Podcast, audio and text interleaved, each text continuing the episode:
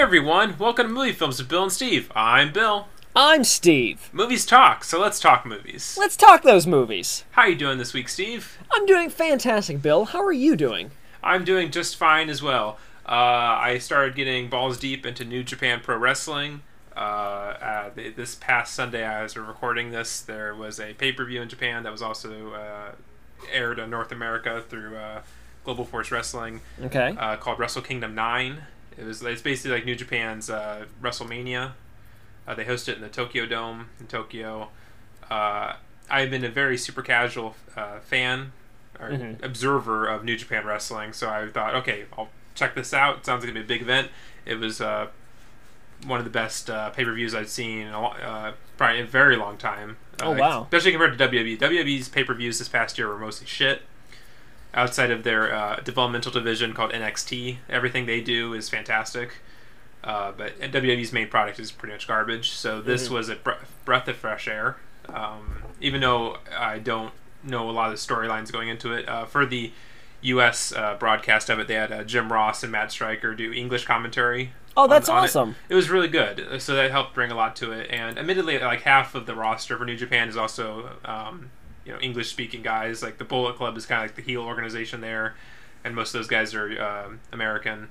And so, like some of this stuff, like I know them because I listen to some of their podcasts and stuff. So hmm yeah, uh, they have a streaming service. It's all Japanese, but uh, that doesn't matter. I can still I can still watch wrestling, and the, all the wrestlers there are really good at telling the story in ring. Something that WWE is really fucking sucks at doing anymore. So Right. uh, so even if I don't get the commentary or get some of the promos some of the guys cut, because obviously it's in Japanese, I'm still getting what they're doing through body language and performance in ring, which I re- super appreciate. Okay. That's So, cool. Yeah, that's uh, that's a little bit in insight of how much I love wrestling. So. And Bill does love wrestling. I do. I, I was super casual over the past several years, but up until this past year, with the WWE Network launching and everything, it was opened me up to a lot more of it, and I've just been devouring it for the past year and making up for the lost time, I suppose. Right. so that's that. Uh, anything else uh, of particular with you, Steve, or same old, same old? Uh, not too much. I've been been watching a lot of Power Rangers because I got like five seasons on DVD. Oh hell yeah, Uh, so I've just been kicking through SPD, which is a fantastic season. that's Um, great. and the box set also includes Mystic Force, which I like a lot. Apparently, a lot of the fandom hates it. I don't know why, because it's fun. Uh, Jungle Fury, which is solid. Operation Overdrive, which nobody likes. and then RPM, which is the best season ever made. That's what you've told me. I, I, it's on my docket to check out sometime if I have spare time to watch a show.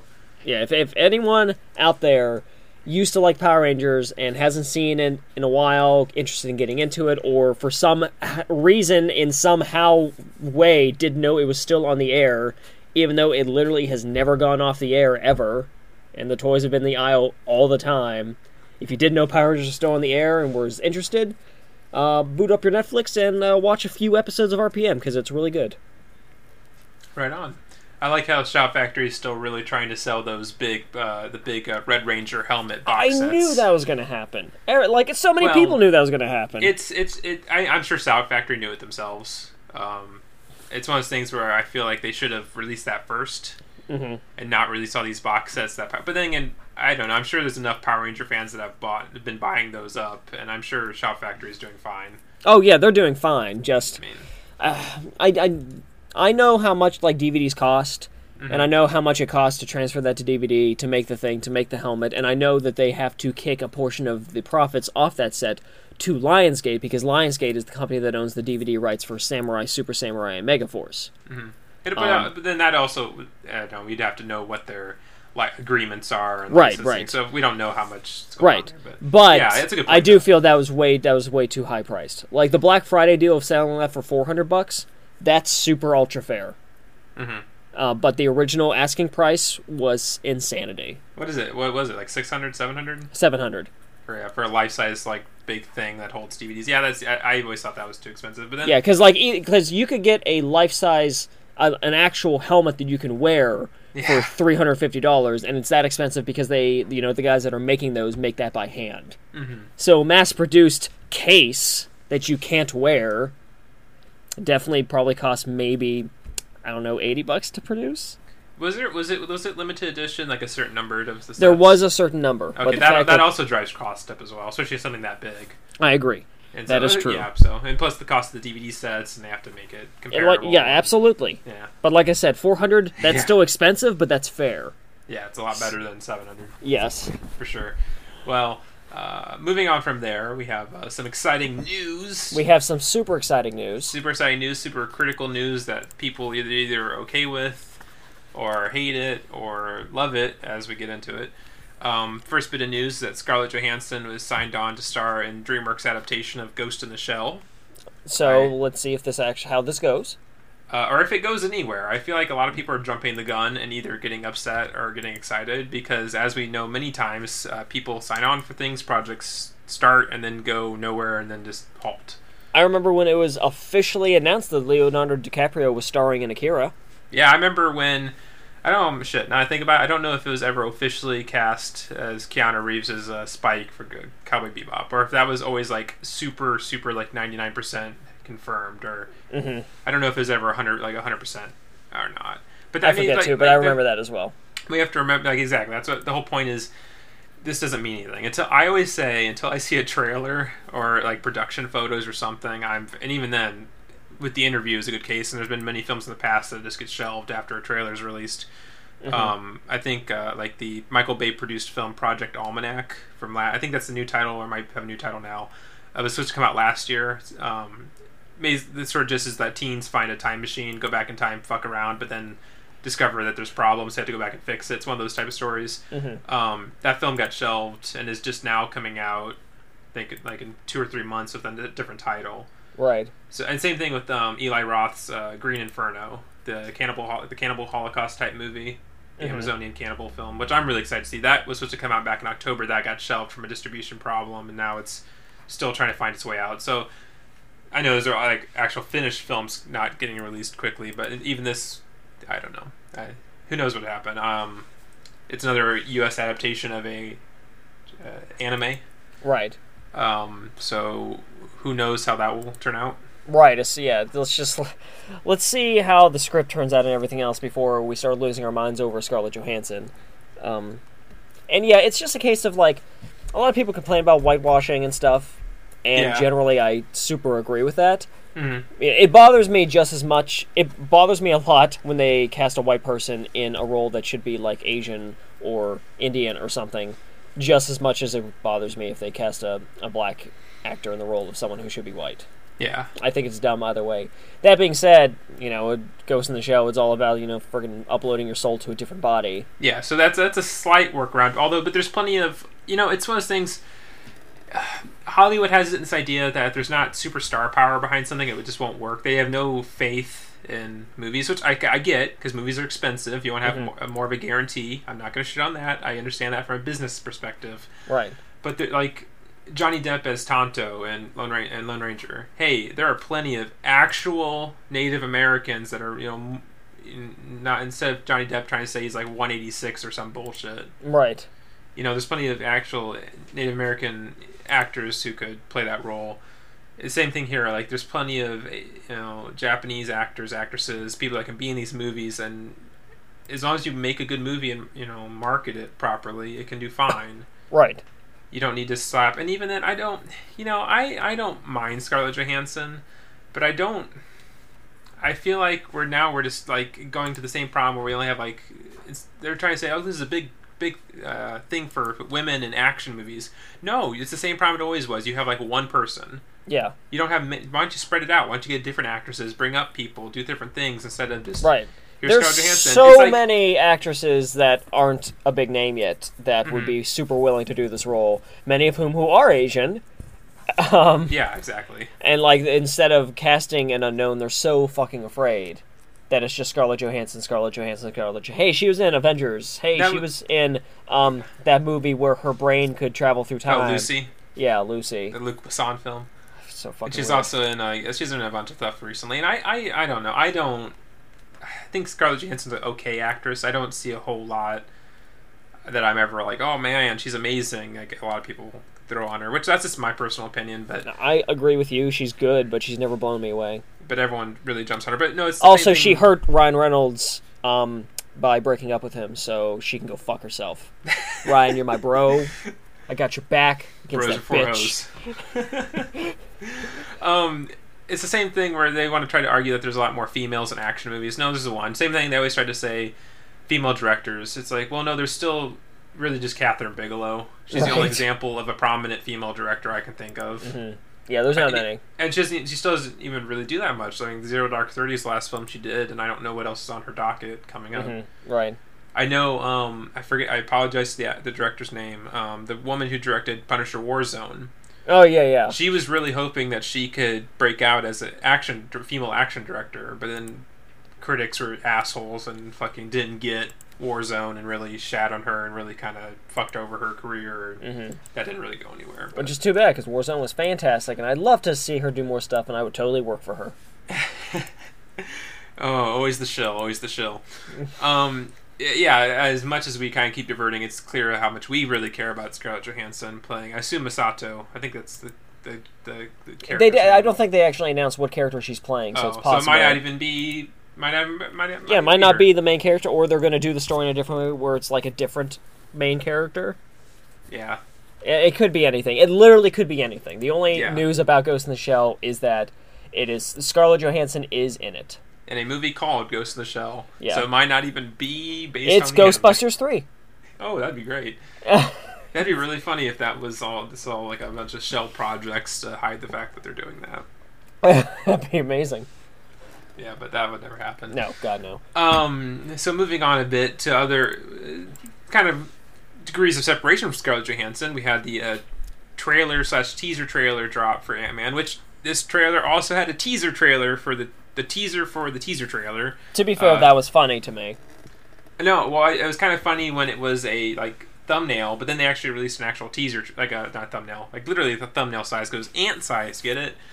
Um, I thought that was fine. That was that was fine. But then Oh, that's they- what I was referencing. I didn't realize that they did another Oh. one of those bullshit teaser for the teaser. They did because the Oh. trailer premiered during uh, Agent Carter, which I didn't watch on cable, and I don't give a shit. Oh yeah, I don't give a Um, shit. I love Agent Carter is super I- hot, and I don't care. I know what happened to her. She dies of all Alzheimer's and shit. Yeah. I, I I know the end of her story. So Mm-hmm. it's one of those things where I sometimes uh, there's a lot of times where I have a hard time separating my suspending my disbelief so I can follow this prequel story. Same thing with Monsters University. I know it's a tangent. I apologize. Didn't care about that movie because I know exactly what happens at the end of it. Yep. Um, I, uh, you, well, no, you get to see everyone um, waste a bunch of money and time at this college, and then their entire industry collapses, and they have to learn new trades, perfect. just like real life. But um, yeah, they released like the ant-sized version. But no, there was an actual teaser for the trailer because I'm sorry, I, I realized I already explained that. Um, because they were gonna premiere the trailer during Agent Carter on ABC. So there was a teaser saying, "Hey, watch it then." It's like, oh, so you're still releasing? It's all going back to that same problem we've had several episodes. Oh fuck, almost near the beginning of the podcast, where it's like, "Hey, how about you stop making teasers for teasers?" Yeah, That's don't make trailers for trailers. Don't like that. it's stupid. Um, I uh, Yeah, what I- what are your what were your thoughts on the actual teaser thoughts on the actual trailer? Uh, this tra- if I said this is Steve shortly before I start recording, if I was uh, contracted to make a parody of what a trailer for a uh, Phase Two Marvel movie should look like, uh, this is the trailer I'd make. Yep, yeah, Silly, kind of agree. omnibus uh, voiceover about how you should be a hero. Images that I don't understand aren't connected to anything that's relating to it. Some stupid joke at the end. Mhm. Um, I don't know. no, I agree. Uh, the trailer did nothing for me. And they, see, I, uh, when they first were talking about an Ant-Man movie, I was really excited, and people kept on like asking, like, "Well, why?" I'm like, "Well, I really like Hank Pym as a character. You know, uh, a lot of Marvel characters are like fucking broken, or like they're dark, or they're like human with uh, insecurities and stuff, and like that happens a lot. But with Hank, he is a guy that has a lot of personal issues. Um, he thinks that he's not good enough. He's one of the smartest people in the Marvel universe, but even as smart as he is, he will oftentimes to himself just be like, "Jesus, I'm not fucking Tony Stark or Reed Richards. What the fuck do I bring to the table?" And freak out about that. But he's he's not broken. He's just fractured. He has a lot of personal issues that he tries to deal with most times on his own, but sometimes it gets the better of him and he kind of loses himself. But at the core of it, he's a good guy. He's trying his best. He's just trying to matter in this world where in any other world he would be the go to guy, but because of where he lives, he's much lower on the totem pole than he probably should be. Mhm. And and I dig that, and I like him as a person. I like how hard he tries, um, and how when he attempts to do good things, sometimes it turns out bad, like making Ultron. Oops. But because of that, the Vision also gets created, who's one of the greatest Avengers of all time. And it's just it's a continuous kind of give and take with Hank Pym's life, and I really like that. I love Hank Pym. Oh well, too bad this movie's about Scott Lang. Hank Pym's like sixty-five years old. Fuck you, Steve. Yeah, I don't know why they Uh, went that route. so- And Hank Pym just is like some spiritual uh, emissary that's guiding Scott Lang to be a hero instead of actually being like Hank Pym. So yeah, that's what I took away from the trailer. Hey, guess what? I bet ya that Hank Pym dies, and it's a moment that really forces Scott to be a hero and to save the day. Um, I- would I would be more okay with Scott Lang being the main character of this movie if Hank Pym was the same age. But instead, they're they're opting for a thing of like Hank Pym was active in like the '70s or some shit. Uh, Janet is apparently dead. Janet Pym is dead. The chick in the trailer that looks like Janet is Hank's daughter. Neat. That's my reaction. Bunch of neat stuff. I A bunch of neat- Um, I like Paul. I like, like Paul, Paul Rudd plenty. Paul Rudd. Uh, he's a great actor and he's a funny guy. And I look forward to him being on Conan O'Brien, showing that clip from that Alien movie. Oh, from oh shit, I know it. Um, um.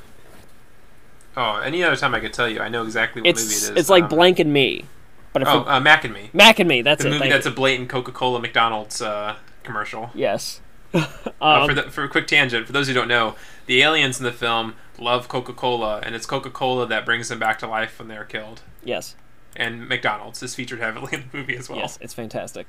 But yeah, that clip on Conan's is perfect. I love that. I love that. That's a, the best running gag ever. Uh, um, so I look forward to that, but the trailer does nothing for me. And like I, I like Hank Pym a lot, but this doesn't feel like really Hank Pym. And without Hank Pym, I, I mean, I like Scott Lang, but I like Scott Lang better when he's with Hank Pym. It, like side by side, which they're going to do slightly because apparently Hank is going to be Yellow Jacket in this film, which is cool. But again, I feel like the one of the founding members of the Avengers shouldn't have been active 30 years before the Avengers existed. Yeah. Um, it's just pretty fucking lame to me. And yeah, the trailer did nothing for me. There's no there was no hook, there's nothing interesting about it, there's nothing different about it. It just felt like another generic Marvel Studios movie, which we have complained about for 3 episodes now. it's very true. They just don't really do much. Like I, uh, what would have got me more excited for it if it was a similar uh, treatment, similar to the uh, test footage they showed at Comic Con several years ago. Mhm. Hey, show some action, show something. Don't show uh, gray blue images of moodiness with a ominous, like I keep saying, a stupid voiceover about, hey, you gotta be a hero, dude. Mhm. Be a hero to your daughter. Okay, cool. Yeah, Oh. it's So it's I don't I don't know what's like I, I understand it's a teaser, but it was a rather long teaser. It could have been. A, it, I consider that an actual trailer. Like yeah, that it was wasn't an a actual teaser. trailer, and it did nothing to really tell me about like what's going on, like who's doing what, who's who's the bad guys, what are they doing? I don't know. Mhm. Show something. How is a guy that can turn small gonna like? How does this work in the movie? Like, how is what's it gonna matter? Well, I Is the- a spy thriller? Like he has to sneak around and like right. like uh, like find out information, and then that's how that's the benefit. I don't understand like how it's gonna relate to a movie story. Well, let me make a prediction, Bill. Um, uh, for the first two acts of the movie, uh, Paul Rudd is going to be fighting a villain, and then in Act Three, surprise, that's not actually the villain, and someone else is the villain. Holy shit.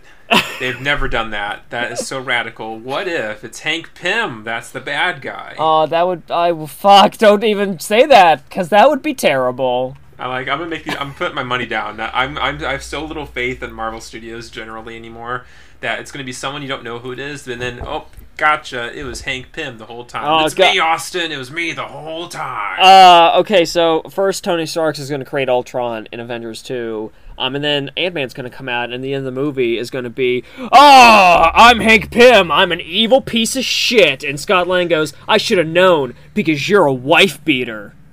oh, And Hank Pym goes, Yeah, well, I didn't invent Pym particles. Tony Stark did. And then it cuts to the end credits, and the first line in the credits, instead of being the director's name, is Go fuck yourself, Steve. it's okay though because post credit there'll be a cameo by the bombastic Bagman, and everyone on the internet's gonna jizz their pants, and then I mean, I'll, if the Bagman was in the movie, I'd probably be, be pretty fucking sweet. I'm not gonna lie. Well, I, uh, yeah. I like the ba- I like bombastic Bagman though. I've always thought it was a fantastic costume for Spidey. Now that'd be interesting. Does uh, now does does Marvel Studios have the rights to bombastic Bagman? No, They don't have to call him Spider Man. that's true, but no, it is. Um, although Marvel did not let Sony use the Bagman, that's weird. like on the list of characters that Sony like applied for to make sure that they could uh, use the character, Ba- Bagman was on the list, and that was one of the ones that got the no from Marvel. Also, um, Spider Ham. Marvel Oh, told no. Sony no. that sucks. Sony, I, I would love to see a Spider Ham movie. I would love the shit to see a Spider Ham movie. That'd be great. Um, anyways, Anyway, yeah. Anyway, the That's- only that's the only Ant-Man saving grace that I'll give the Ant Man trailer is that they're keeping Scott Lang a dad, and in an age where both of the big comic companies, Marvel and DC, are like so fucking hard on for keeping their characters like young and hip and not married and stuff like that. Uh, it's nice to see a dad. oh, is that why the movies have like thirty-seven year olds and thirty-five year olds? Yeah, I know. I'm sorry, uh, thirty-three year olds. Yeah. that's how old Superman was. Yeah. So guys in their mid thirties, and tech I guess Batman's gonna be older than Clark. so Yeah, that's that's cool too. It's going to be a, That's pretty a hip. length. Yeah. Nothing's hipper than a forty-year-old. I'm talking about the comics, you piece of shit. Comics, who reads those fucking things? I do. Well, you're one of the few. These movies make billions of dollars. Doesn't mean the fucking How many? the There are so many people that don't that are like, do they still make comics? I'm like, you go fuck yourself. Like, are you kidding me? like, I'm fine with you not reading them, but how do you not understand that they still exist? Do you think Who's, that Paul, who is just Paul McCartney? I don't know who Paul McCartney is. seriously? It, it would be better if it was like five year olds that didn't know they made comics. No, they're fucking like 30, 40 year old people. I, I read comics in the newspaper. You read Zits? Zits is great. Those teenage kids. They Oh. wear plaid shirts still. Aw, this cat still hates Mondays. Anyway, Garfield yes. will never kick that football. So yeah, it's Sorry, so I, yeah, that's Ant Man. uh, um, I just kind of mixed up Peanuts and Garfield, but who gives a shit? I They're both thought you did it on purpose. Damn it, that was fantastic. No, well, I don't like thank you for admitting. things I goof up on on, on accident. Yeah, thanks for admitting that. Um, so yeah, that's Ant Man. Looks like another fucking Marvel Studios movie. The Yeah, end. this is probably the first one I might actually skip. I mean, I'll see it. Like I, I- but I'm not gonna be in a rush to see it. I'll tell you that. No idea. But as we wrap up our new segment, we have great news. Um, it's fantastic thanks to us. news. Thanks to us and our uh, several week long campaign. This is part three in the Roman Polanski saga of how he is a pedophile. Just today, Yahoo News is reporting uh, that U- the United States has asked Poland to extradite Polanski. Uh, USA, we did it. Yeah. Mission, uh, mission accomplished. We uh, it was thanks to us reminding this country that Roman Polanski was a rapist. Um, that the U.S.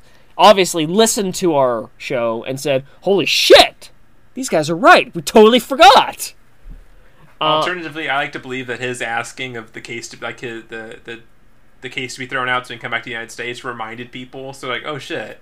oh what no, are that's the- what are we doing about this Polanski guy? And that's the real reason. Someone called up Obama and he's like, well, um, Get him back here. let's um, get him back. I just uh, feel so- that they could easily send a like a fucking espionage American troop spy team to so Poland. send in SEAL Team Six to get Polanski. right, like I mean, they so that way could Captain get him. Bigelow can make another like, like gritty like documentary about like oh sorry docu film kind of about ter- uh, uh, um, torture locating where where's Polanski I would see that. Zero Dark Thirteen because the girl was thirteen years old. You're absolutely right. Um, again, not, no, we're never condoning or making light of rape. But Roman Polanski's a piece of shit. That yeah, no, we're making fun of a piece of shit. um, yeah, so they uh, sent off stuff to uh, people in Poland. Uh, they have to look it over and stuff, and then they decide if they want to extradite. So let's keep our fingers crossed that Roman Polanski can finally Go to fucking time prison. in jail after being um, uh, indicted or found guilty, I should say. I don't know the legal definition. 1977, going on 40 years, and he still has not served a single day in jail. So let's uh, keep our fingers crossed. Let's write to our senators. Let's write to Obama. Let's get this done because this is this is something I still find despicable. Yes. So there's been plenty of other rapists and pedophiles in Hollywood that have been, served time in jail and have been punished. Yeah, and even if they Uh, worked again later, at least they served their time. Yeah. So, like, I, I'll accept that. I'll accept someone getting work again after they serve their time. A lot of people are get get hung up on that. I'm like, I get that. You know, it's they're still a shitty person, but after you serve your time, legitimately, I feel that you shouldn't be fucking like sent to the hobo town for the rest of your life. You should get Jeffrey a chance. Jones. Jeffrey Jones is my definite my, my, my guy that I'm still pulling for. He was a com- he, most people know him because he was a comedy actor in the '80s and early '90s and stuff. But he uh, had some kiddie porn on his computer. But he actually served his time. I feel like his punishment was in, was being in the film Who's Your Caddy. Yes. Uh, I'd like to see him do more stuff. He's a funny guy. I just I, it sucks that No, I agree. You know, that's the his thing. uh, weakness and mental mental element led to him having like no career anymore. Absolutely. Yeah. So, but, but because he served his time, he did his crime, he paid for the crime. Unlike Polanski, that piece of shit. Absolutely. You And take your pianist Chinatown bullshit, throw it in the trash until you serve a day in jail. I'm I buy every copy of the pianist. I no, I don't buy every copy of the pianist. I steal it and I burn it. Great. So when you go to jail for shoplifting, you say it was like a political like crime. No, then I get into jail and they're like, well, "Yo, what you in for?" I'm like, "I destroyed a bunch of work of a fucking pedophile." And then they all high five me and give me cigarettes. and then I own the prison, and then they kick me out because I got too much power. And then, in the classic uh, Jet Li line, you say, I, I am nobody's bitch. I am Steve Rudzinski. You are all my bitches. "Oh, that was a great callback." Perfect. Um, so yeah, that's that. That's that. I'll keep we'll keep you updated as we hear updates in the coming weeks. Uh, Roman Polanski uh, as a rapist uh, continues on till next week's episode. Uh. Steve Rudzinski is still not a rapist. Steve Rudzinski still not a rapist. So buy my movies instead of his. As Red Christmas sold out? No. Okay, well, you guys need to get on that Get on because that. he is not a rapist. How come you're not supporting this not rapist? How can you not support the fact that I don't rape? okay, so Uh, so we've uh, we've been uh, stretching out time as much as possible before getting into this week's uh, topic. Uh, Yeah. Steve, do you want to start the start the ball rolling? Well, last week was the start of our Jason Statham um, series, where we're going to talk about Jason Statham movies. So we're, which is kind of like a um, a child of Bill Murphy specifically, which is great. I love talking Jason Statham, and Bill is a fantastic guy. So for my child, uh, I'm I pitched to Bill this series, which is going to be a series on Disney films, and Disney as a history as the studio. Because I'm a big uh, fan of Walt Disney specifically, big fan of Disney as a studio, uh, their movies, the parks. Obviously, I'm pretty, I'm pretty uh, big fan of Disney. So, what we want to do here is uh, take a few episodes, and we're going to talk about each decade in Disney history. Yeah, sounds great. Uh, so we're going to talk about mostly the animated films and the hybrid films, uh, because the Disney animation uh, is much more knowledgeable for a lot of people.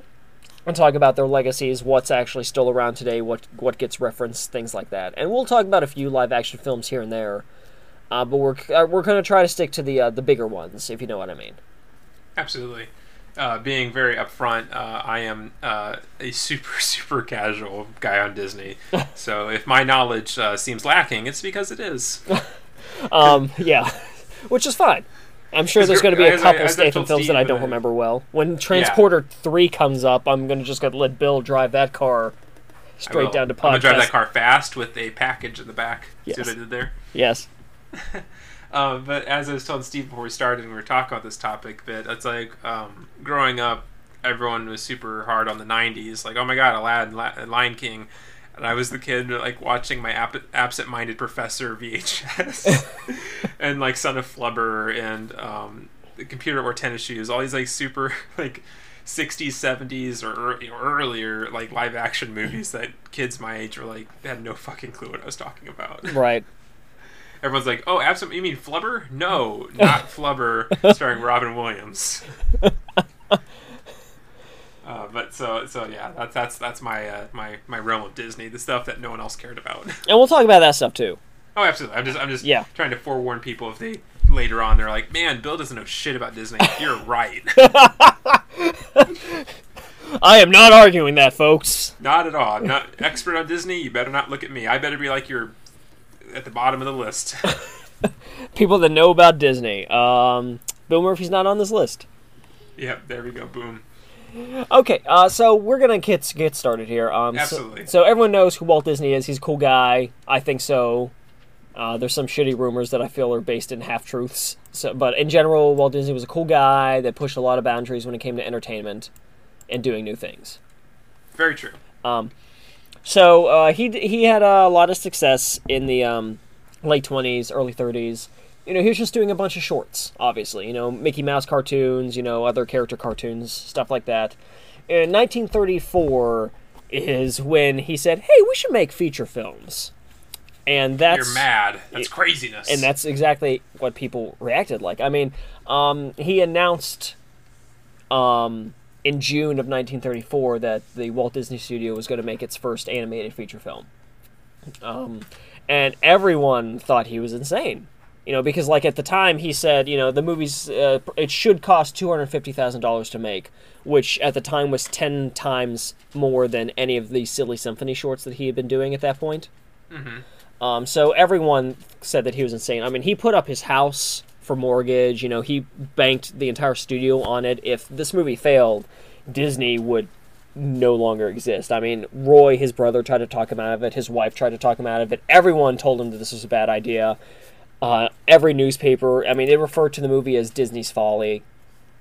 No one expected it expected it to do uh, anything. in the budget, like it was ended up winding up being like 1.4 million dollars. Yep, one one million four hundred eighty-eight thousand dollars, which in nineteen thirty-seven, Jesus. That's quite. That's quite a lot of money. Um, so uh, so no one thought it was going to be a success, and it was again, it was the first full-length cel animated feature in motion picture history. Um, and he had to, you know, he fought uphill to get it released, to get it made. Um, so, and a lot of work went into it. You know, it was like uh, I forget how many different animators. And you know, I will as much as I love Walt and defend Walt, he he didn't like unions. no. Uh, ba- and this was back in the day when unions were definitely a good thing. You know, these days you can argue either way easier, but back then, yeah, and even this is this isn't as bad as it would get later in the 50s. oh yeah, especially yeah, yeah. and all that stuff. But you know, Uh, it was hundreds of animators working around the clock, just all and all copying the exact same animation style, which is insane.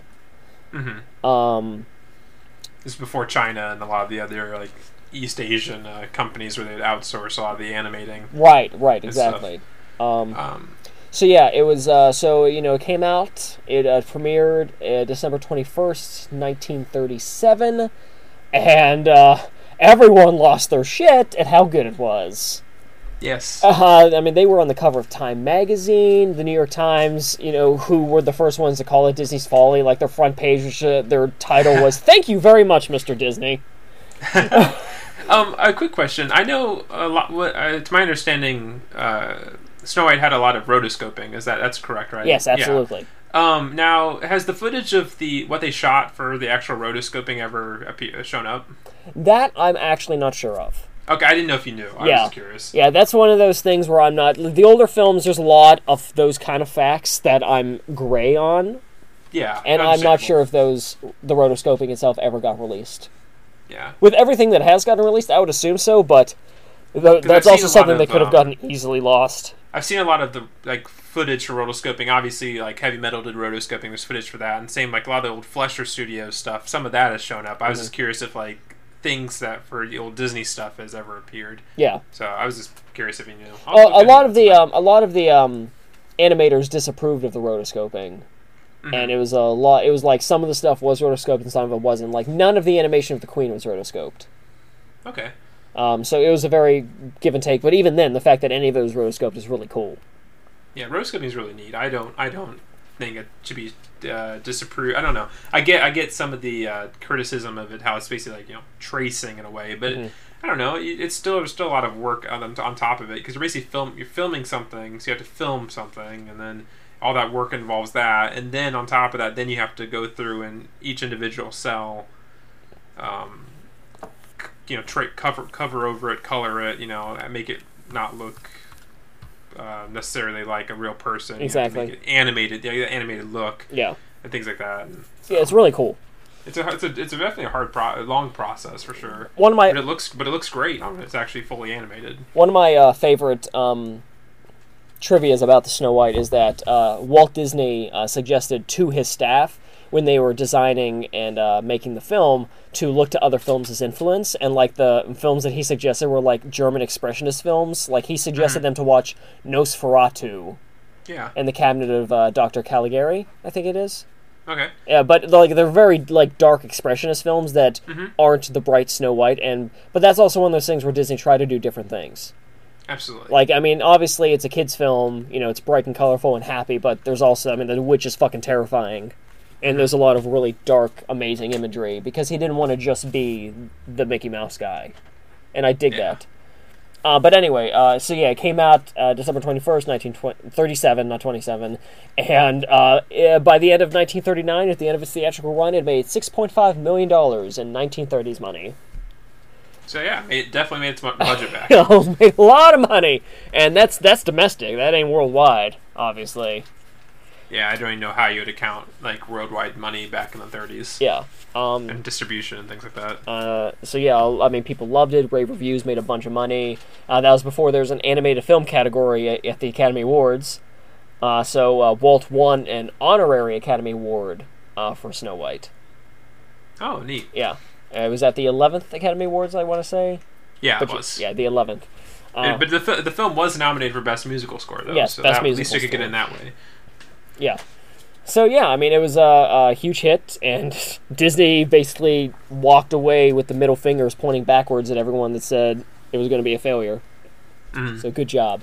Um, I mean, culturally, uh, I feel that it's definitely stuck around. Well, yeah, it always pops up in things, and it's Snow White is still one of the most popular princesses. You know, the Evil Queen pops up everywhere. The Seven Dwarves, uh, Hi Ho is still a popular song that gets sung. Yep. Um, I, that, I could say a lot more about that, and then most of the films that come out in the '40s. That's for sure. yeah, you know, I mean, the rides or Disneyland or and Disney World are still you know staples. You know, they even they built a new roller coaster in Disney World that's based on Snow White. It's the minecart ride for the Seven Dwarves. Oh, neat. And so yeah, it's it's this. I mean, it was the first feature, and holy shit, it's still around in a big way today. Uh, I don't. Now, content- I don't think it's a. film- I don't think it's a very good movie. Yeah. I mean, it hasn't aged well. I don't like it at all. I, I don't. I, that's also our eyes. I'm sure uh, I, it's one of those films. I'm sure you can throw on for a kid. Kids are just gonna be like, oh, whatever, and then it's like, oh, good, done. Like I try. Like, I always equate this to. Uh, I know it's kind of off subject, but like Wizard of Oz. Have you ever tried, like, recently tried to sit down and watch Wizard of Oz? Yeah, not good. It's a slog. it's a slog. but as a kid, I could just watch it all the time. I had no problem with it. But See, as a, as a kid, I liked Wiz- Wizard of Oz, but even as a kid, I didn't like Snow White that much. But it might have been too here. princessy for me. I don't know. I just don't know. I don't know. Some of it, sometimes it's you know, it could be that. It could be very much like I just didn't really quite care for it. Like there's a lot of the older Disney films, like animated films that I've, I've seen and I thought were fine, but even Mhm. as a kid, I was very much like, eh. It's, I, I could I, for some reason I was just like, oh, this is not not doing it for me. Mhm. some I just don't. I think some pacing definitely be a part of it. Right, So, right. Uh, So just not. Yeah, yeah. yeah, it hasn't aged well, but you know, for what it was, good game.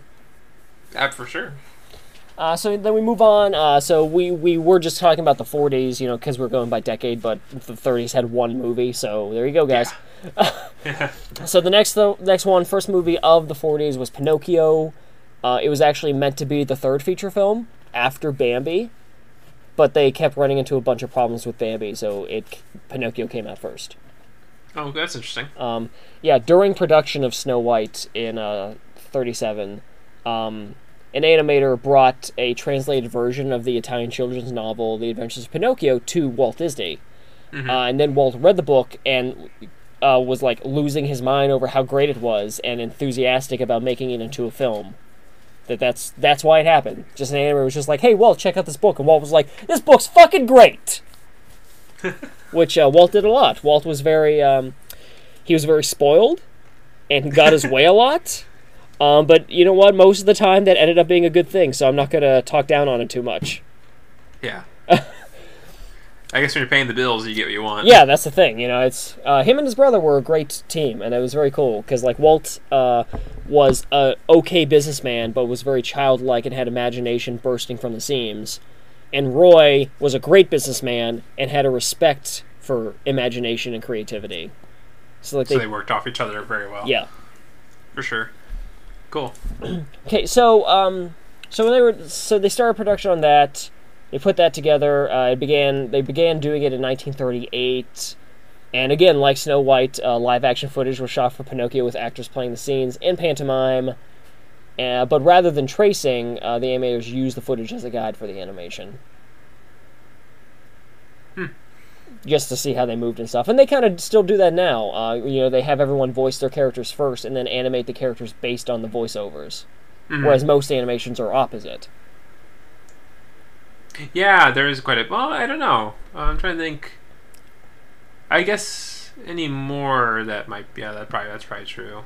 hmm I don't know how the I don't know how a lot of the um, CG films uh, do their animation. Which which order they go through anymore. I think these days, they, I think it's the same thing uh, where they do the actors first.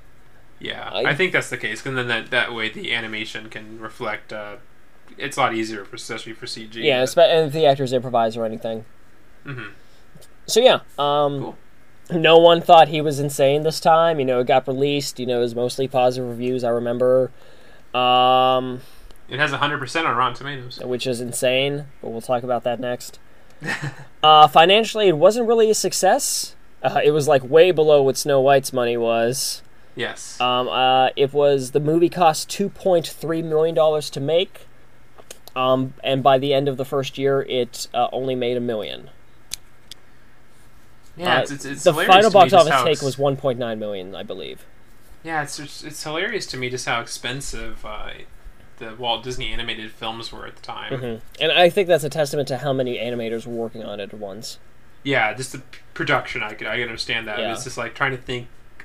Like I don't know what to compare it to at the time. A period. It's like I'd have to look up maybe like uh the budget of like what was Gone with the Wind's budget. Jesus Christ. Yeah.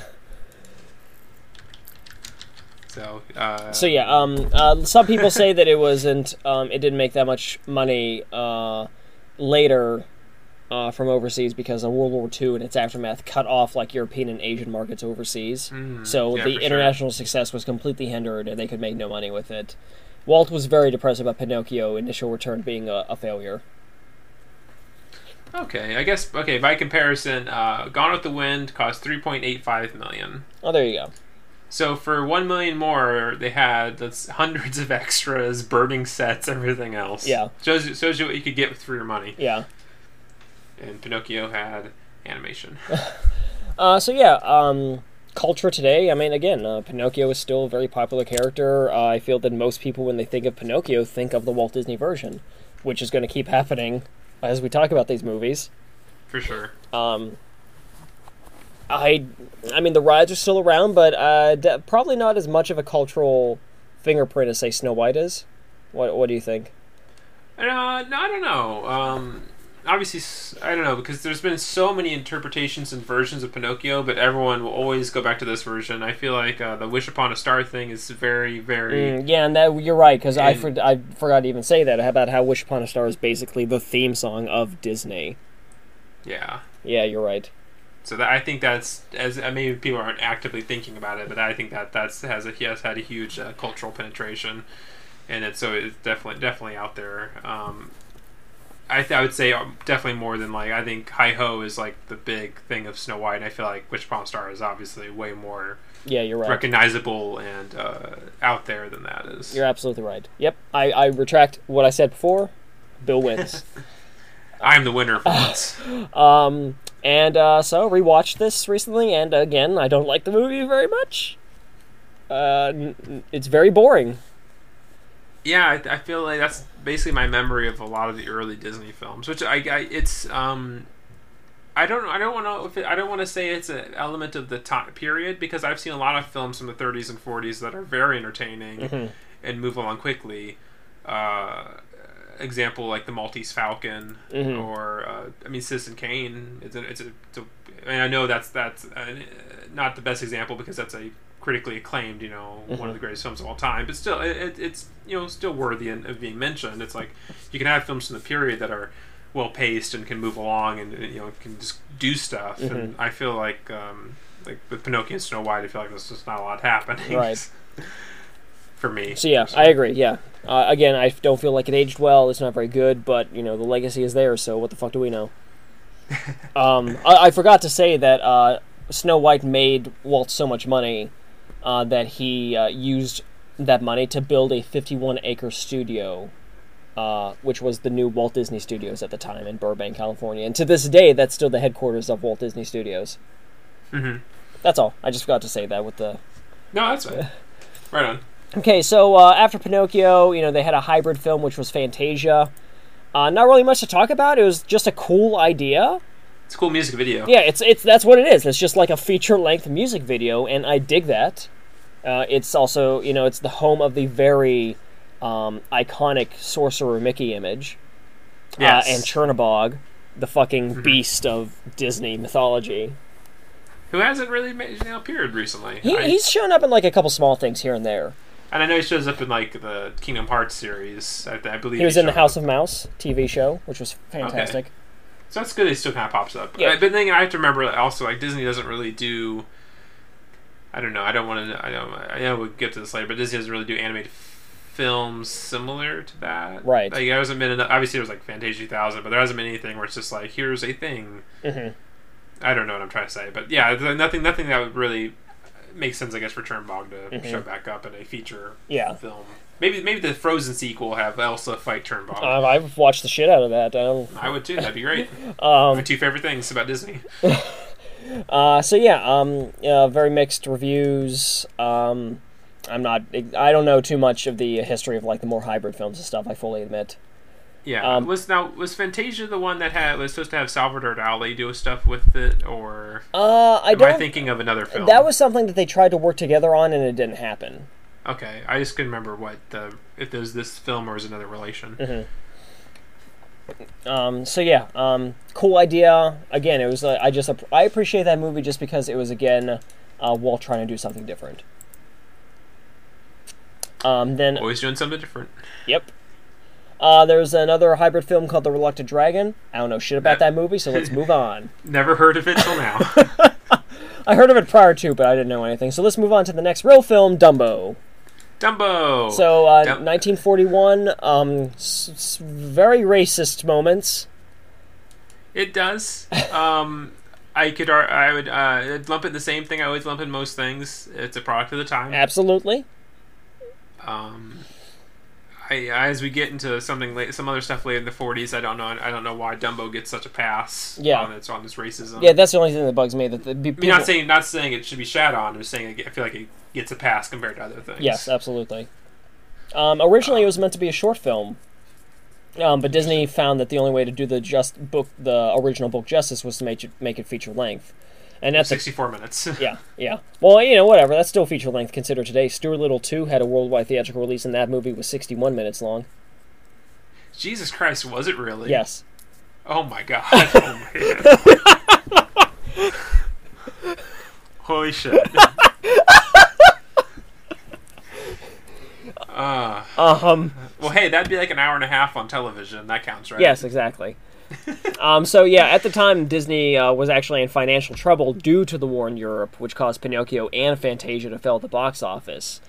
Um. So Dumbo was intended to be a low budget feature to bring revenue to the studio. Uh. So that way, um, they just they made everything cheap, and I forget what what was the uh, the budget was nine hundred fifty thousand dollars. Yes, it was. Which is very cheap compared to the even yeah, cheaper t- compared to Snow White. Absolutely. Um, so you know, I mean, they, and every studio does this. You know, they kick out a cheap one so they can afford to make the other ones. Yes. Yes. You know, and it's got some great stuff. Critical reception was uh, a, generally good. You know, it's uh, today it has a ninety-seven percent on Rotten Tomatoes for whatever that's worth. You know, it won the Academy Award for Best Scoring. Uh, it was nominated for Best Original Song. What was the song? I don't even remember. Baby what- Mine. I- The su- oh, it, it's a it's a great scene. You know, it's to me it's the big scene of Dumbo. It's just the really sad part of uh, Dumbo's mother singing basically goodbye to her child. Oh, okay, okay. Yeah. Gotcha. I guess we could just point to how well that's kind of gotten out in pop culture. Yeah. Um. So yeah, uh, the Crow characters, uh, Jim Crow, literally a crow named Jim Crow. Yeah. Um, hilarious, super racist, but again, product of the time. I just feel it's important to mention them. yeah, for sure. Uh, and it it made money. You know, it was uh, it uh grossed 1.6 million dollars. That's good. Just, yeah, good. You know, it made uh 150 percent of its money back, which is exactly what the movie was made to do. Yeah. Make make it cheap cheap movie to make some income. Yeah. Um, and uh, when we talk about the culture footprint that it leaves, uh, I feel that Dumbo as a character has definitely left its cultural footprint, but I feel that the movie as a whole Yeah. is generally forgotten about. I mean, if I, you I would I would agree. like if you sure. go up to someone and they're just like, "Hey, what's the plot of Dumbo?" They'd be like, "Oh, well, they take his mom away." I'm like, "Oh, okay, that was in Act One. What happens after that?" Oh I- hell! I just I forgot that happened too. I just remember. Oh yeah, there's an uh, elephant that can fly and then learns to fly. It's the little engine that could, Basically, yeah, but it's but it's an elephant that can fly instead of a train that can go up a hill. yeah. That that's me. That's what I know of Dumbo. And I actually I feel, like, I feel like my only memory of Dumbo is from Who Framed Roger Rabbit. Mm-hmm. That's probably my favorite memory of Dumbo. When R.K. Mar- no R.K. Maroon. Um, no, yeah, yeah, was- Maroon. He, yeah, he works for like- peanuts. Yeah, exactly. That's what I was gonna say. Yeah, yeah. Uh, so I mean that that's boom. That's my memory of Dumbo. Yeah. So yeah, and again, like I like the character, absolutely. You know, there's you know the rides are based on him. The uh, Crazy Circus Train, you know, is based on uh, the Dumbo movie. Uh, Dumbo's in the fireworks show. Everyone knows Dumbo, but they don't remember the fucking movie. You know, and again, you you tell someone to name two songs from Dumbo, they'll name "Baby Mine," and then they'll be like, uh, that's it. Yeah. So yeah, but again, it was meant to be a cheaper film, so I won't. I don't want to say like not a lo- much love went into it, but I, I don't know what the reason would be. But it did not last as long as say his other stuff. Gotcha. So then uh, the next year, uh, Bambi, uh, which is Oh of boy, course Bambi. the prequel to uh, Bambi Two, the real star. Prequel two. oh, RoboCop's the prequel to RoboCop 2, guys. yes, it is. um, so this was the uh, fifth full-length uh, animated film. It this was that this one had a budget of eight hundred fifty-eight thousand dollars, which was even cheaper than Dumbo. But this is for some somehow this was the one they had a bunch of trouble with. So I'm not exactly sure what the full like development story is on that. Um, Yeah, no idea. I I I, I know that originally, I know that originally MGM bought the film rights to Bambi to make a live action film, and then after years of trying it, they were just like, "No, this is fucking impossible," and then sold the film rights to Disney. Yeah, I don't even know how any producer or anybody could think in the 40s that they were going to make a li- live action Bambi movie. like, how would you even begin to do that? Yeah, You can't exactly train deer. It's not like a dog. It's like, hey, I want to make a if Bambi was a dog, if it was a dog movie, hey, you could feasibly do that. There's Lassie, there's all these type of things. Mm-hmm. I don't think that was at the time. I think Lassie came later, but it, you know what I mean. Um, you know, there's that. That's easier. Easier to train a dog to do stuff than a fucking deer. Jesus Christ. Mm-hmm. Oh man, that's that's a disaster. No wonder that, that that's a disaster. um, so yeah, uh, so yeah, because of the failure of Pinocchio and Fantasia and World War II kind of sort of happening, uh, Walt cut uh, 12 minutes from the film just to get uh, production costs down. I'm not exactly sure what those 12 minutes are. I don't think that's ever actually been revealed. I know the enhanced edition has two deleted scenes and a deleted song as sort of like an animatic thing, but those don't like add up to 12 minutes. So Could be just stuff. Was it? Could be just stuff just cut from the script. And Mhm. it, it lets when I. I mean, it's been also I've seen Bambi, but like, was that twelve minutes anything super significant? Or Right. is it just more fr- frolicking around in the woods? Um. So yeah. Uh. Uh. Hmm, that's interesting. Um, sorry, I'm, I'm looking. Uh, while I know a bunch of this information, I'm looking at a website for comparison to like look at like uh, original budgets and stuff. And this Mhm. website actually lists at one part it says the budget is eight hundred fifty eight thousand dollars, but then in another part it says that its budget is one point seven million.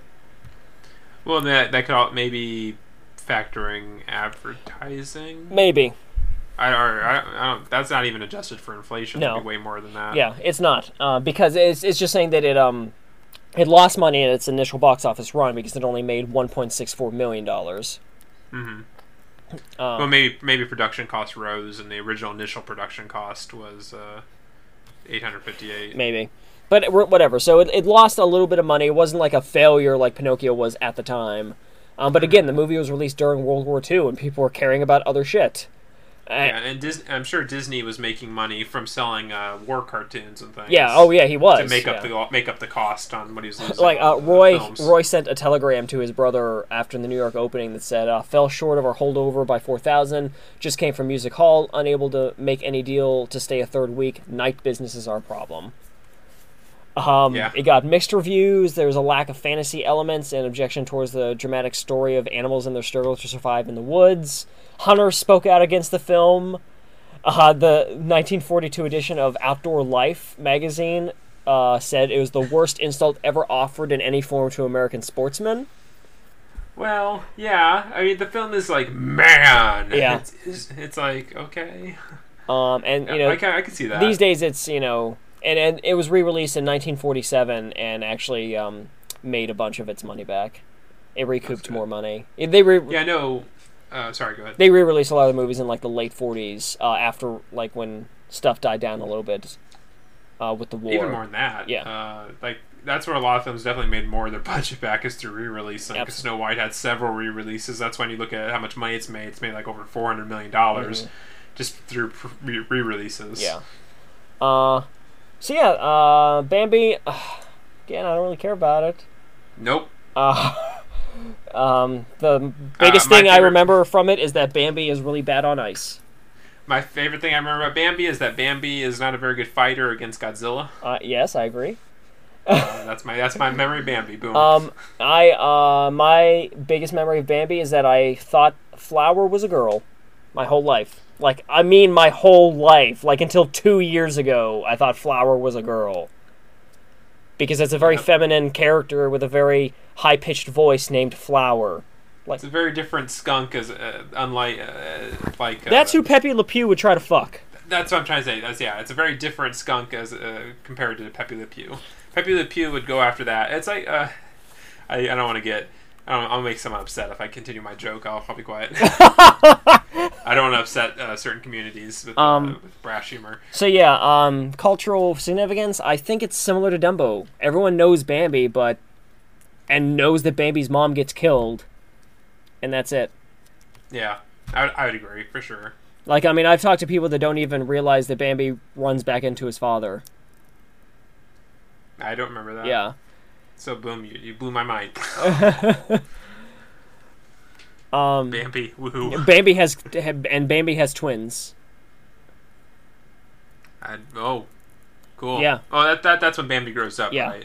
Yeah, yeah. Yeah, a lot of people don't even remember Bambi fucking growing up. That's how. I mean, I'm sure they do. I like. I'm, I'm speaking generally, guys. Please don't e- all email us right now. so like, oh, I remember. Like, no, I'm just like generally speaking. When I've talked to people about Disney films, a lot of people just don't remember Bambi as a film. Mhm. So yeah, that's that. That's Bambi.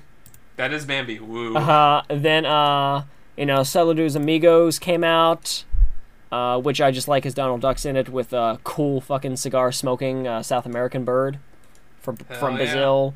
Uh, Victory through Air Power. Don't know shit about that movie. I imagine it was propaganda for the war. I think so too. Uh, the Three Caballeros. I love that movie. It has not aged well at all, but it's just Donald Duck, Jose, and Panchito hanging out, being cool guys with a bunch of, at the time, Latin American stars that no one remembers. Yeah. But uh, unlike other half live action, half animated films that came out during this era, you'd still see the Three Caballeros themselves in a lot of media that Disney releases. Mhm, that's what I know. I know of them, like visually, what they look like and where they come from. I just have never seen this. Movie. Absolutely, and like it's uh, there's there hasn't been I, I don't think there has been like an actual official re-release of the original film. There's, it's been re-edited as like a short for most modern releases, That's interesting. like to cut out a bunch of like the references that make no sense anymore. yeah, that, that's kind of silly. Yeah, I agree. Hey, hey, get it out of the vault, put it on DVD just as it's meant to Yeah. be. It'll be. It'll come out when they finally release uh, "Song of the South," Yeah, as we'll get we'll get to shortly. I can't sorry. wait. It was nominated for best musical score, so good for them. Uh, uh, mixed reviews, you know, whatever. But again, I'm just mentioning it because I love the cl- Three Caballeros, and they're still popular. Mm-hmm. Um, Make Mine Music was an anthology film that came out. It was a feature, but it was an anthology, so it's kind of weird in that sense. Uh, there's a few uh, moments in it that like people remember, like they'll remember bits from Peter and the Wolf or the uh, Yeah, Cat yeah. segment or the Blue Bayou segment, stuff like that. But uh, it's not one that people really remember. It's almost like uh, like Warner Brothers made a lot of Merrie Melodies. It's like uh, oh wait, am I getting mixed up? Merrie Melodies No. is Disney. Oh, is it? No, No, I'm no, no, no. Uh, you're right. Uh, Yeah. yeah. Sorry. I thought it was. I, I mean, I, I apologize if, I, if someone out there finally does correct us. I was wrong. It's like well, it's instead of making several Merrie Melodies, uh, Disney just made like one big anthology movie. Yeah. So it, comparatively to Yeah, like, that's Brothers. exactly what it was. Yeah. because Warner Bros. would always you know make tons of those throughout the 30s and 40s, and then Disney just makes like a movie. I guess. Uh, so yeah, it came out, mixed reviews, whatever. Um, Yeah. next on the list, which we is a hybrid film, but we have to talk about it, is 1946's "Song of the South." Yeah. Um. I, I always want to quote this. Uh, two years, uh, no, man, maybe longer now. Back in the heat of the recession, uh, NPR was doing an article talking to Christmas Santas and how they talk to kids about like trying to con- con- uh, help them understand that their parents can't buy them expensive things for Christmas. And they're asking children what they want for Christmas. My this- there was one kid that is my hero to this day because they're like, "What do you want for Christmas?" Song of the South on DVD. that kid is awesome. That kid because- is awesome. because that means at home he has an old beat up VHS of Song of the South, and he really wants to have a new copy Mhm. of it. But guess what, kids? Never gonna happen. Um, so yeah, uh, it was a, a hybrid live action film. It has 25 minutes of animation in it. yes. It was made at the time. It was made for um, 2.1 million dollars, and when it was released, it made it was like three million or something like that. Hold on, let me try to find Uh, it. Uh, I know through its entire run, it's made, made sixty five million dollars. So it, in its initial run, it made 3.3 million, so it made money. yeah, was- yeah. Uh, Um, so yeah, I- I mean, uh, critical response was a financial success. Uh, critics were a little less enthusiastic. Um, more so, they weren't as much as a fan of the live action portions as the animated portions. Um, Time magazine called the film top notch Disney. um, and uh, then there's and then later some controversy started coming out in the film, which I feel is mostly unwarranted but it's probably worse just because at the time period it was uh, you know there's a lot of racial segregation still um, Mm-hmm. you know as cool as walt is as a person you know like he walt disney was not racist. I will debate anyone that claims that he was a super racist. He was the guy that made a bunch of racist jokes in an era where there was no pc you know? Yeah, um, but he he himself wasn't racist. He hired too many people of race and jewish background to actually be racist. Um, but even walt couldn't get um, James Baskett to be allowed at the premiere of the movie he's a star in, because that's how racist America was at the time. Yep. So releasing a film with a really cool, laid-back slave in a period where there's a lot of racial tension, I could see how that might have been bad timing. Yeah. Um, it's not even that. It's like it, the race, like the all the like um racism angle. Like I, I don't know. I don't want to angle. Maybe uh the tensions against the film. It didn't even happen until like the seventies and eighties. No, That's when it absolutely, yeah. really popped up and became the big no no. Uh, which I find is uh, silly because it's. Uh, I'll go back to this. I, this people people bring this up all the time, like Warner Brothers, and I'll go back to them because it's a good comparison because obviously they're an animation studio. Mhm. Uh, they've done a lot of things. Um, Warner Brothers, like when they released the old Looney Tunes cartoons on DVD, that they, especially some of the ones that have like uh, Bugs Bunny dressing up like an old mammy, you know, Blade Bagan. Uh, somebody saying not to beat this old, beat this old mammy, beat this old tired man. Like it, it- that that stuff's that stuff's obviously not politically correct now. But Warner Brothers they don't cut it out. I mean on the televised stuff it does, but for the DVD releases they keep it in, and they just include like introductions by prominent black uh, celebrities. I know like on those DVDs like Whoopi Goldberg is the one saying, "Hey, this isn't necessarily appropriate now, but it's important for us to keep it as it is and show that this is just a representation of how things were at the time." Yeah. I don't understand why Disney is so opposed to doing the same thing with Song of the South. Yeah, yeah, because let's let's jump ahead to like the cultural fingerprint that Song of the South has left. Every single year, like the big Disney Summit, people are asking every single year when the fuck are you going to re-release Song of the South. And that little kid, like you said, said I want Song of the South. Like people want Song of the South, but for some reason Disney won't fucking release it. it's because it's because they'll be lauded as being racist or something, uh, which I don't think would happen. But I think they're afraid of it. I think. I agree. Yeah. And I feel like if they just release it, uh, have an introduction, like something at the beginning, to say this someone prominent in the in the African American community, like an actor. Let's say, let's just example uh, Denzel Washington. Yeah. there, just get him or get, get Idris Elba. Just anybody. Idris Elba. Just get somebody. And, and I know it's silly, it's stupid, but it helps bring legitimacy to it. Just to this, you know, it's one of those things that just happens. Yeah. it's that's, that's one of those things you need to do if you feel like if you have someone of color that the film is being quote unquote racist against, saying, "Hey, if they're if they're the ones saying, "Hey, this is a product of its time," I feel like then in people's minds it's fine. I, as much as it's silly, kind Yeah, as of, dumb as it is, it's true. as dumb as it is, it, it works, Yeah. and that that's the same thing. But I don't, I never saw people getting mad about the Warner Brothers stuff. No. I mean, it's just because it's not as, it's not a big a deal or something. Now, I, don't know. it's it's weird because they still use so much of "Song of the South." I mean, Splash Mountain is com- Zippity Doodah com- is Zippity Doodah won Best Song at the Academy Awards that year, and everyone knows it's Zippity well. Doodah. Everyone knows that song, but guess what? It comes from Song of the South, so everyone knows all these things about the movie. But Disney is so afraid and wants to keep sweeping it under the yeah, rug. like- Splash Mountain, one of the most rug. popular rides at Disneyland and Disney World, "Song of the South." Yep. You know, it's all, and you'll see Brer Rabbit, Zippity Doodah, uh, How Do You Do, everything from Song of the South except Uncle Remus. Yeah. And it's it's silly. There's no there's no need for it. I, I, I agree, and I, I know a lot of people agree. I don't. It's all up to Disney to finally figure it out and do something about it. Yeah. Which I, I uh, if history's shown, that means they probably never will. hmm So we can just look to uh, like uh, better stu- studios. I argue are being handling it better, like Warner Brothers, who actually have the balls to go, "Hey, you know what? We made this. Here it is. We're not going to sweep it under the rug. Let's let's admit that this happened. Like we don't think it's appropriate now, but it was appropriate then. Mhm. That's just the way it was. Yeah. You know. So that's that's that's my stance on Song of the South and such. Um, yeah. So that song, of "The South." Let's let's get that. Yeah, huge discussion on that because that's the one that's a big thing for especially me because, um, as many people know, I'm a huge fan of black exploitation and stuff, and this you can admit this falls under that that umbrella of something that's. Uh, I don't know, touchy to certain people, and so I know a lot about Song of the South, Mhm. and I, I think I would love to, yeah, I could actually get it easily because now I think the only way you can get it is getting old VHSs or old like European VHSs. It's like it's uh, very difficult to come across a copy of it now. hmm And I, I yeah, so and that just goes back to why why isn't it out there? Release it, you know, figure it out, blah blah blah. Yeah, Sorry, don't mean to keep harping about that. it's that. fine. And it's important to talk about that, honestly. It is. It's an important part of film history, important part of American history. You could argue because it you know it reflects the time period America is going through, and I think it's silly just to kind of pretend it never yeah, sweep happened. it under the rug. Yeah, it's like that's kind of disingenuous and silly and not necessary. Absolutely. as far as I'm concerned. I I, I, I know plenty of people feel the same way, but there's plenty of people out there who would capitalize on it, like Al Sharpton and such, who will just you know make a quick buck by oh Disney's doing something. They're a big company, big face in the industry.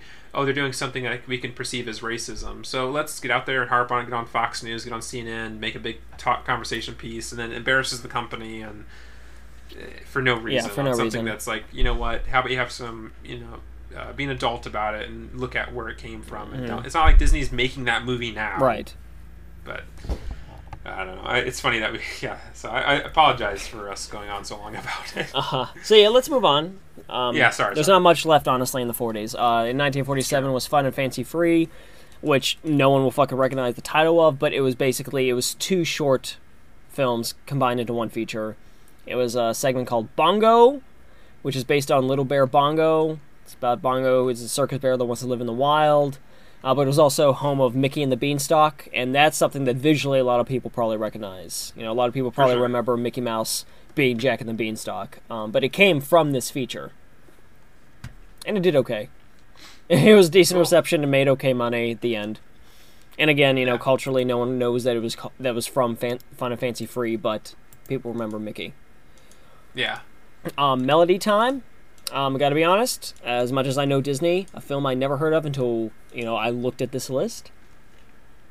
So I think it seems it seems to be another film segment thing. It seems it's another segment thing made of a Yeah. bunch another- of shorts. Yeah. Yeah. Exactly. But I don't even. I've never I've never heard of it yeah. Aside from the narrator is Roy Rogers, and that's it. Oh boy. Yeah. Um, I don't recognize any of the songs. I don't recognize any of the shorts themselves. Uh, um, that's it. Whoop Okay, moving on. Uh, so dear to my heart uh, was another Nope. like hybrid type thing. Um, you know, again, it was just uh, a combined animation and live action in a big way. Uh, no one really cares about it. Nope. The end. Yeah, moving on to the last film of the 40s, which I actually know something Yes, about. The Adventures of Ichabod and Mr. Toad came out October 5th, 1949. And again, it had it was uh, two animated segments that was one feature film. Um Wind in the Willows was Mr. Toad being a super badass. Yeah. Fucking love Mr. Toad. And the second segment was Ichabod Crane. And even if people don't recognize Mr. Toad, first of all, never you're, you can never be my friend.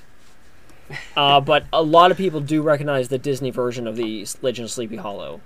For sure. The imagery of the Headless Horseman and the like that The design of Ichabod. version. Yeah. I- Ichabod. Yeah, exactly. Like I know, I know of that one. Like uh, of the of the two, Ichabod Crane is admittedly the one I've seen the most because it. I feel like um, growing up in the '90s with like Disney, Disney Channel, I felt I definitely feel like Ichabod Crane, like just that segment was shown quite a bit late at night. Yes. Like not the entire film, just like that one Ichabod Crane segment. Because I'd seen that one a lot more than I'd seen the uh, Wind in the Willows uh, segment. Right, absolutely. and completely agreed. Um, I feel like um, this was like getting into the 50s and 60s with Disney was when I felt like they were doing a lot more dark uh, films. Things that are, I could argue as being more scary. yeah. I mean, yeah, one of the Um, uh, reviews, uh, even at the time, it received praise for being both effectively scary but still suitable for children. Yeah, that's the Disney I like. I like I like scary anime, I like dark sh- imagery, like similar to Mm-hmm. Well, like how uh, The Man of Bald Paranorm, like how, how Paranorman, even though it was a PG family film, was the best horror film released the year it came out. Oh, absolutely. Uh, and Disney, like you said, Disney did a lot of that, especially in like the early '50s. Yeah. And so, yeah, um, not a lot of information on the budget of the film or how much it made, but I'm, you know, everywhere I look, it says that it was financially a success, um, and it, reviews were generally very positive for the film. And again, like sure. I, I love the Mr. Toad segment. Wind in the Willows is fantastic, and th- that's a really legit version of the Legend of Sleepy Hollow that I really like. That it's aged Yeah, for sure, extremely so- well. Mhm. Um, so definitely one of the films out of all this list we talked about that we could actually say we like. yeah, As opposed to like you know uh, Bambi, Dumbo, Pinocchio, and such. Mm-hmm. yeah. Where we have a lot more uh, connection for it. and, and and again, you know, it's actually uh, as much as like people forget about the movie as a whole, um, it's left its mark. You know, as you said, like most people probably, um, when they think of an animated Ichabod Crane, they think of the version in this movie. Um, Yeah. Mr. Toad still has a very popular dark ride in Disneyland, um, and it was in Disney World until very recently when they replaced it with something else. So, you know, it still exists. It's still out there, um, and people Yeah. still you know reference Mr. Toad. Uh, whether I feel like the image of Mr. Toad. I mean, obviously it's based off a book, but I feel like the image of Disney's Mr. Toad, like that version, is very prominent. Yes. I, I, I, I definitely would see it, see it enough in pop culture. absolutely. So So yeah, and I and we both agree that we like that one compared to almost everything else from the 40s and 30s. yeah, exactly. Um, a lot of things that just didn't quite gel. I don't know what that says about us or about Disney improving their craft as they're going along. yeah, I, th- I think it's more so that honestly, because you know when she, when she gets into the 50s, aside from and we'll talk about this more in the next segment of our Disney series, um, Cinderella still feels like the ain't fucking nothing happening type of movie. But by Peter Pan onwards, it, they actually feel like more legitimate movies with stuff happening. Yeah, I absolutely agree. I feel may now this could be a reflection of the filmmaking at the time and and just changes in Hollywood and Yeah, changes in this in the industry and how things are moving away from. Uh, well, I talk like this, and uh, like that whole bombastic vaudeville style of acting. Yeah. that was very prevalent in, in a lot of Hollywood. Mhm. In a lot of cases, so yeah, so that's uh, that's uh, Disney in the 30s, late 30s, and the 40s. hmm yeah. So And then throughout the year, we will uh, continue to look back on this as Steve takes us on uh, this wild ride Uh, through the history. Mr. Steve's Uh-huh. Wild Ride. Mr. Steve, yes. So yeah, it's that's that's part one of a one, two, three, four, five, six, seven, eight part uh, series. Whoop de doo. So, All the Disney. so look forward to that. throughout the year of 2015, the year of multiple parts things. Yeah. Well, we'll have two of them this year. It's Jason Statham and Disney. We'll try not to do this for like other stuff. It's not No, like we're no, gonna have like just five continuing series that we're gonna flip between. No, we're gonna do this. Then we're gonna do the films of Kenneth Branagh. and then we'll do, we'll do some Lars von Trier films. We'll, we'll just make tons of lists, and then every week you never know what part you're gonna get. All right, and now love, um, right? now Thank it's you. called uh, Johnny Depp films with Bill and Steve. My mom will love that. Jesus Christ, I won't. There'll be a certain period when we get into the early, in the 2000s where I'm like, nah, I, I really want to stop talking about Johnny Depp. Nope. Got to keep going for the fans. No. Well, guys, as always, you can find us at moviefilmswithbillandsteve.tumblr.com, where you're probably listening to this episode uh, through our SoundCloud player. You can also find us on Facebook at Movie Films with Bill and Steve. Uh, you can email us at moviefilmswithbillandsteve at gmail.com. And of course, you can always find me on Twitter at Lovable Bill. And you can check out my films at www.silverspotlightfilms.com or at facebook.com slash silverspotlightfilms. Go ahead and give us a like. All my movie pages keep getting new likes, but the actual main studio page is still like sitting at under 200. I tell you, when you rebrand things, it just doesn't work out. Right. people need to get on that. Guys, like that page. If you don't, if, I don't, if there's not 50 more likes by the time we're done recording this episode, I'm just gonna, I'm gonna, I'm gonna call Poland and maybe, uh, maybe Roman Polanski won't get extradited. Yeah, so maybe he'll you really stay guys, Do you guys want to risk that? Do you want to support a rapist? I No. don't think you do. Well, so like that like page. Silver Spotlight Films. Steve Rudzinski, not a rapist.